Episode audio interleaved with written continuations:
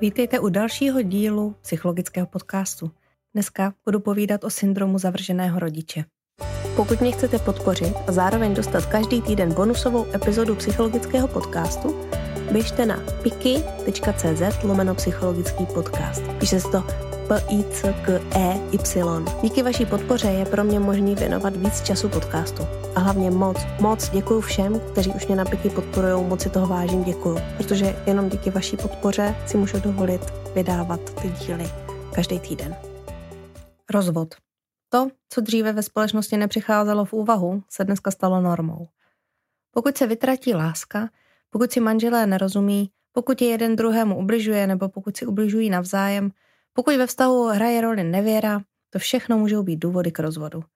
A je to pro nás pochopitelné. Ale v rozvodu nejde jenom o manžele. Dotýká se i dětí, na které dopadá často velká zátěž, jak emo- emocionální, tak organizační, když musí přijíždět od rodiče k rodiči, přichází nejistota, nestabilita a mnoho dalších změn a ne vždy pozitivních. Jedním z takovým fenoménem, který se s rozvodem, případně rozchodem uh, objevuje, je takzvaný syndrom zavraženého rodiče. S termínem a definicí přišel poprvé Richard Gardner v roce 1985.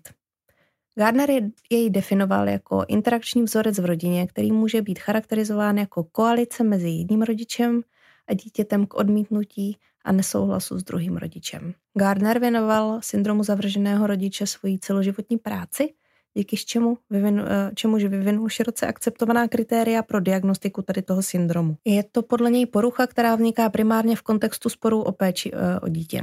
Primárními projevy poruchy je očerňovací kampaň proti rodiči, kampaň bez jakéhokoliv odůvodnění, která může být výsledkem naprogramování, jo, jako vymítí mozku, dítěte ze strany druhého rodiče a vlastního hanobení rodiče dítětem. Tady musím upozornit na to, že slovo porucha není myšleno v klinickém nebo chcete-li medicínském kontextu. E, není to žádná diagnóza jako třeba deprese, ale myslím, že zatím to není ani trestná činnost, i když samozřejmě to s tím souvisí trošku. Um, ale přitom je tento syndrom velmi poškozující. Třeba, že je nějaká snaha ze strany prvního rodiče očernit druhého, Syndrom zavrženého rodiče se nemůže objevit, pokud dítě samo nějak nepřispívá k hanobení a odmítnutí toho očerňovaného rodiče. Musí tady teda dojít k tomu, že dítě převezme negativní vnímání jednoho rodiče vůči druhému tomu očerňovanému rodiči. Syndrom zavrženého rodiče tedy existuje v rámci rodinného systému. Nejprve hraje roli zavrhující rodič. Jeho přesvědčení pak přijme dítě. Pokud rodič sám zavrhuje druhého rodiče, ehm, toho svého expartnera eh, bez dítěte nejedná se o syndrom zavraženého rodiče. Tedy tenhle ten fenomén vzniká pouze na základě symptomů, který se vyskytují u toho dítěte. Jak si to představit v praxi? Jeden rodič po rozvodu nebo po rozchodu eh, tak moc očerňuje toho druhého rodiče před dítětem, tak moc negativně o něm hovoří a dělá z něj takového padoucha, přitom neoprávněně, a ze sebe oběť, také neoprávněně, a pokud to dítě převezme za své a přestane se s druhým rodičem, s tím očerňovaným, bavit, vyhýbá se kontaktu, uvěří tomu, tak to je syndrom zavraženého rodiče. Pokud se v rodině opravdu vyskytuje nebo vyskytovalo zneužívání, násilí nebo ignorace, tak negativní pocity vůči tomu rodiči můžou být opodstatněné a proto se nedá hovořit o tom syndromu jako vysvětlení nepřátelství ze strany dítěte. Gardner považuje eh, způsobení syndromu zavřeženého rodiče u dítěte eh, formou emocionálního násilí, protože to může vyústit až k destrukci vztahu mezi dítětem a milujícím rodičem. Když čtete odbornou literaturu, můžete narazit na rozdíl mezi zavrženým rodičem a syndromem zavrženého rodiče. Zavržený rodič je obecný termín, který pokrývá jakoukoliv situaci, ve které je dítě odcizeno od rodiče. Může to být způsobeno fyzickým násilím, verbálním, emočním, mentálním, jako duševním nebo sexuálním násilím, opuštěním nebo ignorováním. Adolescenti odcizení používají jako takové akt rebelie a můžou eh, takového rodiče zavrhnout, nebo třeba mladí lidé, kteří se připojili k nějakému kultu, můžou být eh, naváděni k tomu, aby zavrhli oba rodiče. Oproti tomu syndrom zavrženého rodiče je konkrétní kategorie, eh, konkrétní subtyp odmítnutí, zavržení rodiče dítětem způsobeno jedním rodičem, který systematicky ovlivňuje názor dítěte na druhého rodiče. dokud dítě to, ten názor, eh, ten postoj nějak nezvnitřní. Druhý rodič přitom teda nedal žádný důvod, není násilnický. Tyhle dva termíny by se neměly zaměňovat. Jinak ještě jsem chtěla říct, že existují takzvané falešné vzpomínky, tedy že forenzní psychologie zná termín falešných vzpomínek, které se vyskytují u očitých svědků. Takže svědek tvrdí, že se něco událo, i když tomu tak není, ale nelže vědomě, ale opravdu tomu věří. Moje hypotéza je, ale nemám to teďka podloženo výzkumem, eh, že je možný, že u dětí můžou vznikat tady ty falešné vzpomínky, třeba na to násilí, aniž by tomu takto opravdu bylo a dítě pak tady těm vzpomínkám věří. Eh, kniha, kterou autor napsal eh, a na níž máte odkaz v popisku, rozděluje syndrom zavrženého rodiče na tři úrovně podle závažnosti. Podle závažnosti jejich symptomů, které se objevují u dítěte. Na mírný, střední a závažný. Mezi symptomy u dítěte patří No, objevuje se ta očerňovací kampaň vůči rodiči, to může zahrnovat falešné nařčení e, i třeba ze sexuálního zneužití. Objevuje se slabé, nesmyslné nebo absurdní racionalizace důvodů pro zavržení rodiče. Tak je typický nedostatek protichudných postojů, tedy, tedy že to vlastně vidí jen z jednoho úhlu. Tedy idealizace jednoho rodiče a demonizace druhého, takový černobílý vidění. Objevuje se fenomén nezávislého myslitele. A je to fenomén, kdy dítě tvrdí, že jeho odpor vůči nenáviděnému rodiči vznikl nezávisle na vlivu druhého rodiče, toho zavrhujícího. Dál je typická bezděčná podpora od očernujícího rodiče. Absence viny, tedy dítě se necítí za tohle chování provinile. Nedostatek viny nad krutým chováním toho očernujícího rodiče Doufám, že v tom nemáte zmatek očernující a očerněný. Nemám proto asi, teďka mě k tomu nenapad, jako nenapadá mi ty lepší označení. Ten očerněný rodič je odmítnutý dítětem bez nějaké zjevné emoční reakce. Objevují se takzvané vypůjčené scénáře, tedy že dítě stejné obvinění jako uh, používá rodič, uh, že to dítě používá stejné obvinění jako používá rodič, které, který dítě navedl. Objevuje se šíření nepřátelství vůči prarodičům a přátelům toho zavrženého rodiče. A mezi doplňující symptomy potom patří přechodný obtíže v chování, problémové chování ohledně návštěv toho očerňovaného rodiče. Typické je, že pouto bylo dobré i s tím zavrženým rodičem před vypuknutím syndromu a že, že je pevnější pouto teďka s tím manipulujícím rodičem. Rozhodnutí soudu o změně, změně péče o dítě by se pak eh, mělo řídit hlavně symptomy manipulujícího, očernujícího rodiče a ty symptomy jsou například v různé míře závažnosti eh, přítomnost psychopatologie před separací partnerů,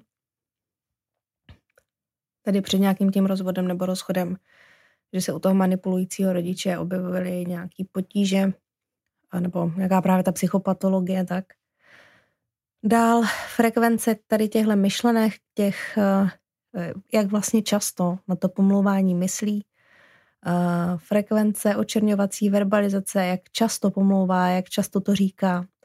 Eh, dál by se měla brát v úvahu i frekvence stížností na policii, ospod, případně dalším institucím, třeba i škola.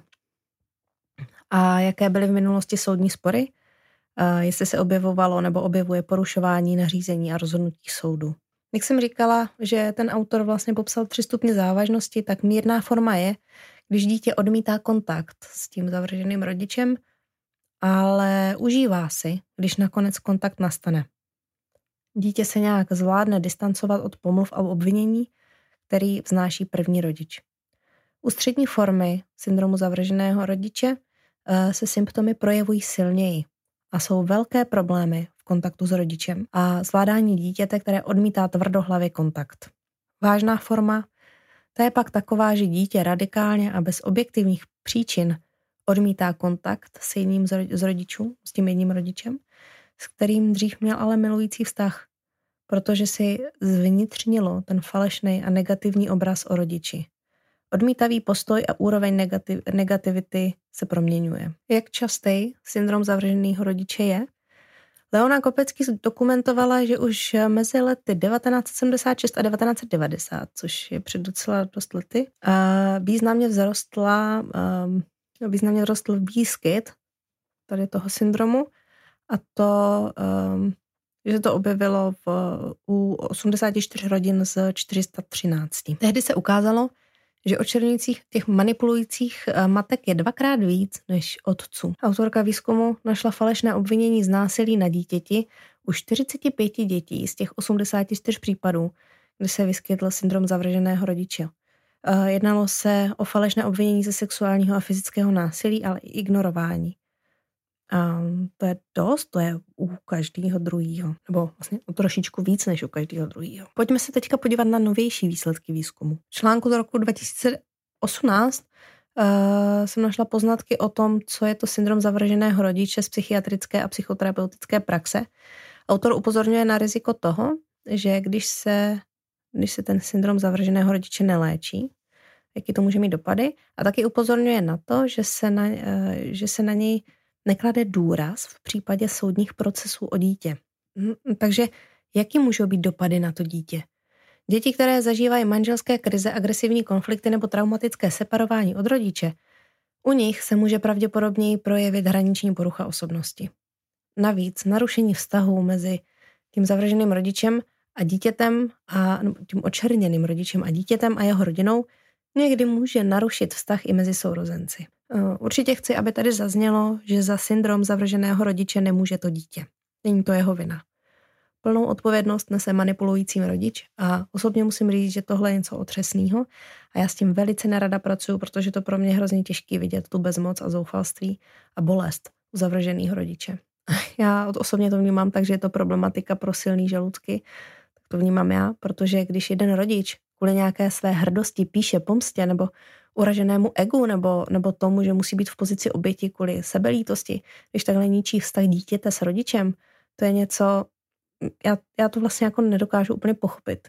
Zvlášť, zvlášť, když to vlastně dělá ten rodič vlastnímu dítěti. No, ještě než přejdu eh, k tomu, že navážu ten výzkum, tak jsem jenom chtěla říct, že pokud se vás tohle dotýká, pokud při poslechu máte pocit, že jste jeden z rodičů, eh, kterýho se to týká, nebo to dítě, eh, dítě, který, se kterým je takhle manipulováno, obraťte se na odborníka, nějakému, kterému důvěřujete, nezůstávejte v tom sami. Nevyřeší se to hned, ale není dobré na to zůstávat sám.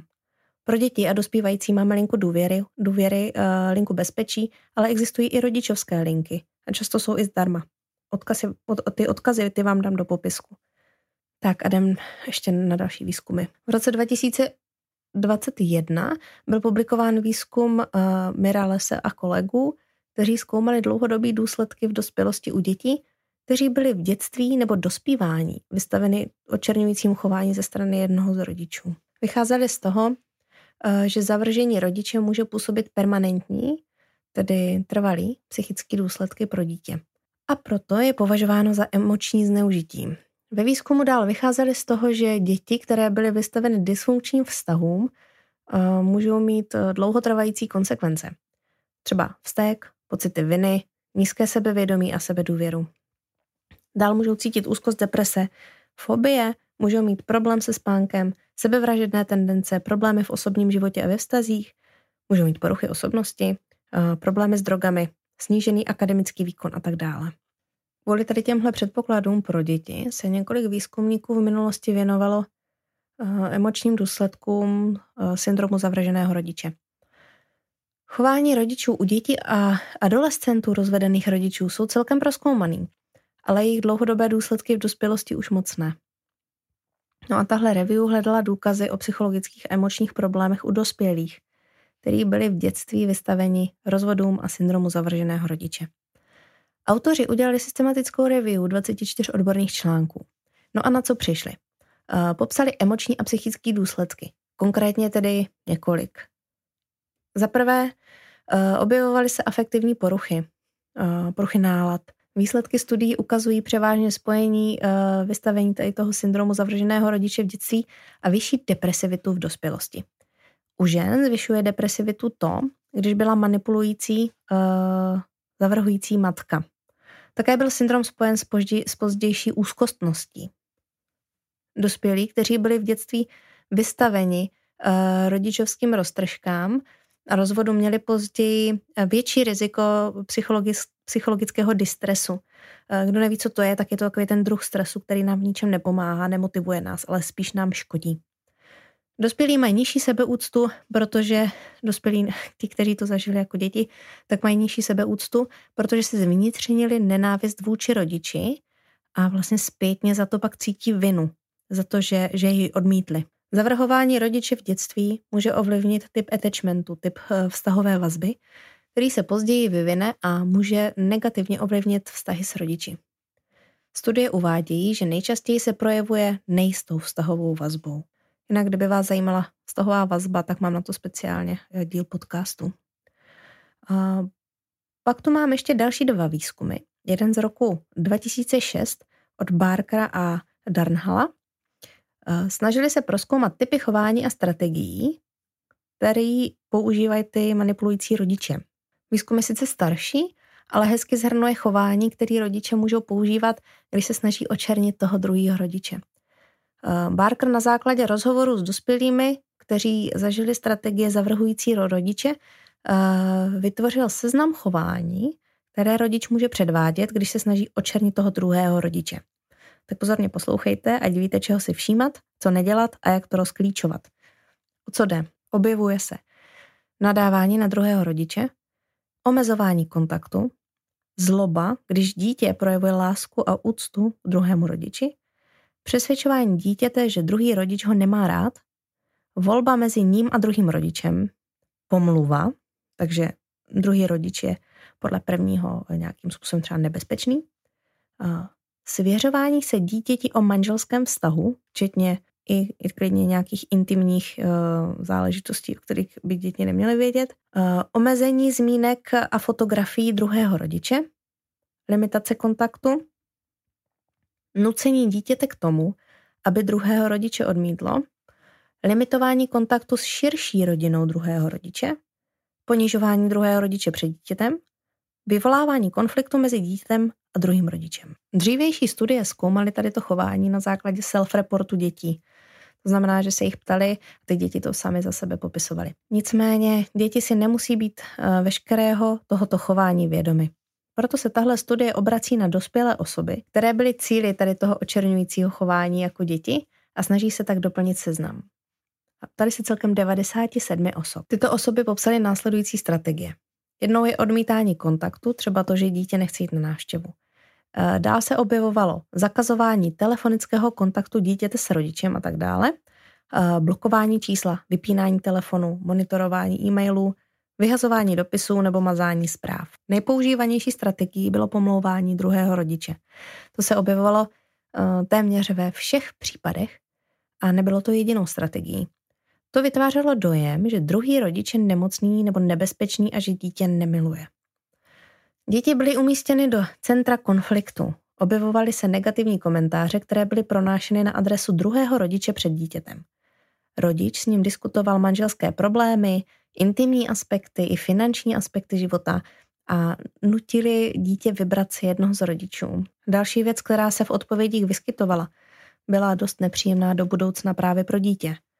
To, že se dítě účastnilo zrady a odmítnutí rodiče, mohlo být důvodem eh, pozdějšího pocitu viny u dítěte. Z toho důvodu se dítě uh, může ještě víc vyhýbat kontaktu s rodičem, protože se cítí provinile a stydí se za to. Očerňující rodiče pomo- pomocí pomluv dokázali vytvořit dojem, že rodič, rodič nic nedělá, že se o dítě nezajímá a že nic nedělá správně. Další strategií uh, bylo taky obvinování z fyzického a sexuálního násilí ze strany očerněného rodiče. Zavrhující rodiče mohli také druhým zavrženým rodičům upírat přístup k informacím o škole, o lékařských věcech nebo o sociálních aktivitách. A pokud posloucháte jako budoucí nebo i současní psychologové a učitelé, tak pozor na to, až tohle po vás někdo bude vyžadovat a nutit vás, abyste mlčeli před druhým rodičem. Abyste se vlastně vy sami nestali nástrojem tady pro tu manipulaci. Buďte na to hodně opatrní. No a poslední bod. Děti byly používány jako špioni dostávali od rodičů za úkol monitorovat to, co se děje při rodičovských návštěvách u druhého rodiče a později potom informovat. Informace mohly být využity u soudu. Tento výzkum měl samozřejmě svoje limity Eh, největší je možnost zkreslení informací způsobené emocemi vůči očerňujícímu rodiči. Nicméně i tak byl, myslím, eh, výzkum dost velkým přínosem pro popis těch manipulujících praktik. No a ještě přidám jeden výzkum autorek Amy Berger a Marie Verocchio z roku 2016.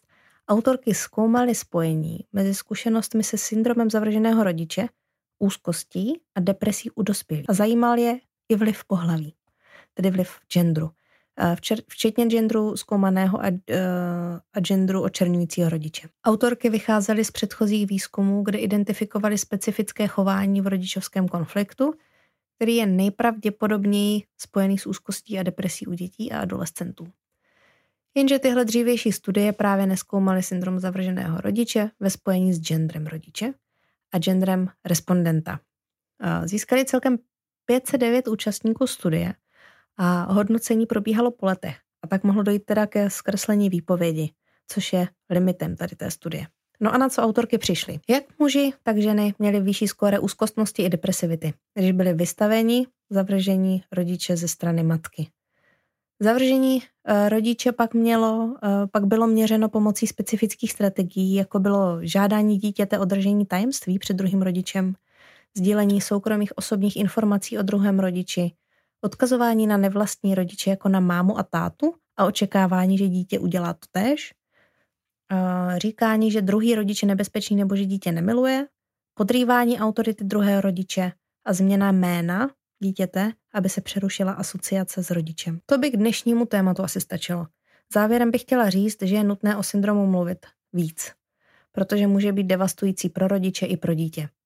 Musíme o něm, musíme o něm vědět, včas je rozpoznat a zamezit jeho prohlubování, protože cesta zpátky je zdlouhavá a čas, kdy je dítě dítětem, už nikdo nevrátí. Doufám, že se vám tady ten díl líbil a připomínám, že v popisku epizody najdete nejenom odkazy na zdroje, ze kterých čerpám, ale hlavně číslo nebo e-mail, eh, jak na linku Bezpečí pro děti, kam se můžete obrátit, eh, pokud se cítíte být takhle v pasti, anebo linka pro rodiče. A to jak pro ty, kterým je upírána možnost budovat a mít vztah s dítětem, tak ale i těm, kteří začali manipulovat a možná je jim to teď blbý přiznat a neví, jak z toho ven, aby nebyli za blbce. Prosím, pokud můžete, nezapomínejte na to, že s dětmi jsme převážně rodiče a až potom partneři nebo expartneři. A že žádný partnerský nebo expartnerský souboj ani pocit být neustále obětí nestojí za to, aby vaše děti pak sebou vláčely životem vinu nebo úzkost zbytečně. To je za mě všechno. Pokud se vám tady ten díl líbil, můžete mě podpořit kliknutím na tlačítko odebírat. A pokud chcete víc dílů psychologického podcastu, a to pravidelně, můžete mě odebírat i na platformě Piky a tím podpořit mou tvorbu. A slyšíme se zase příště.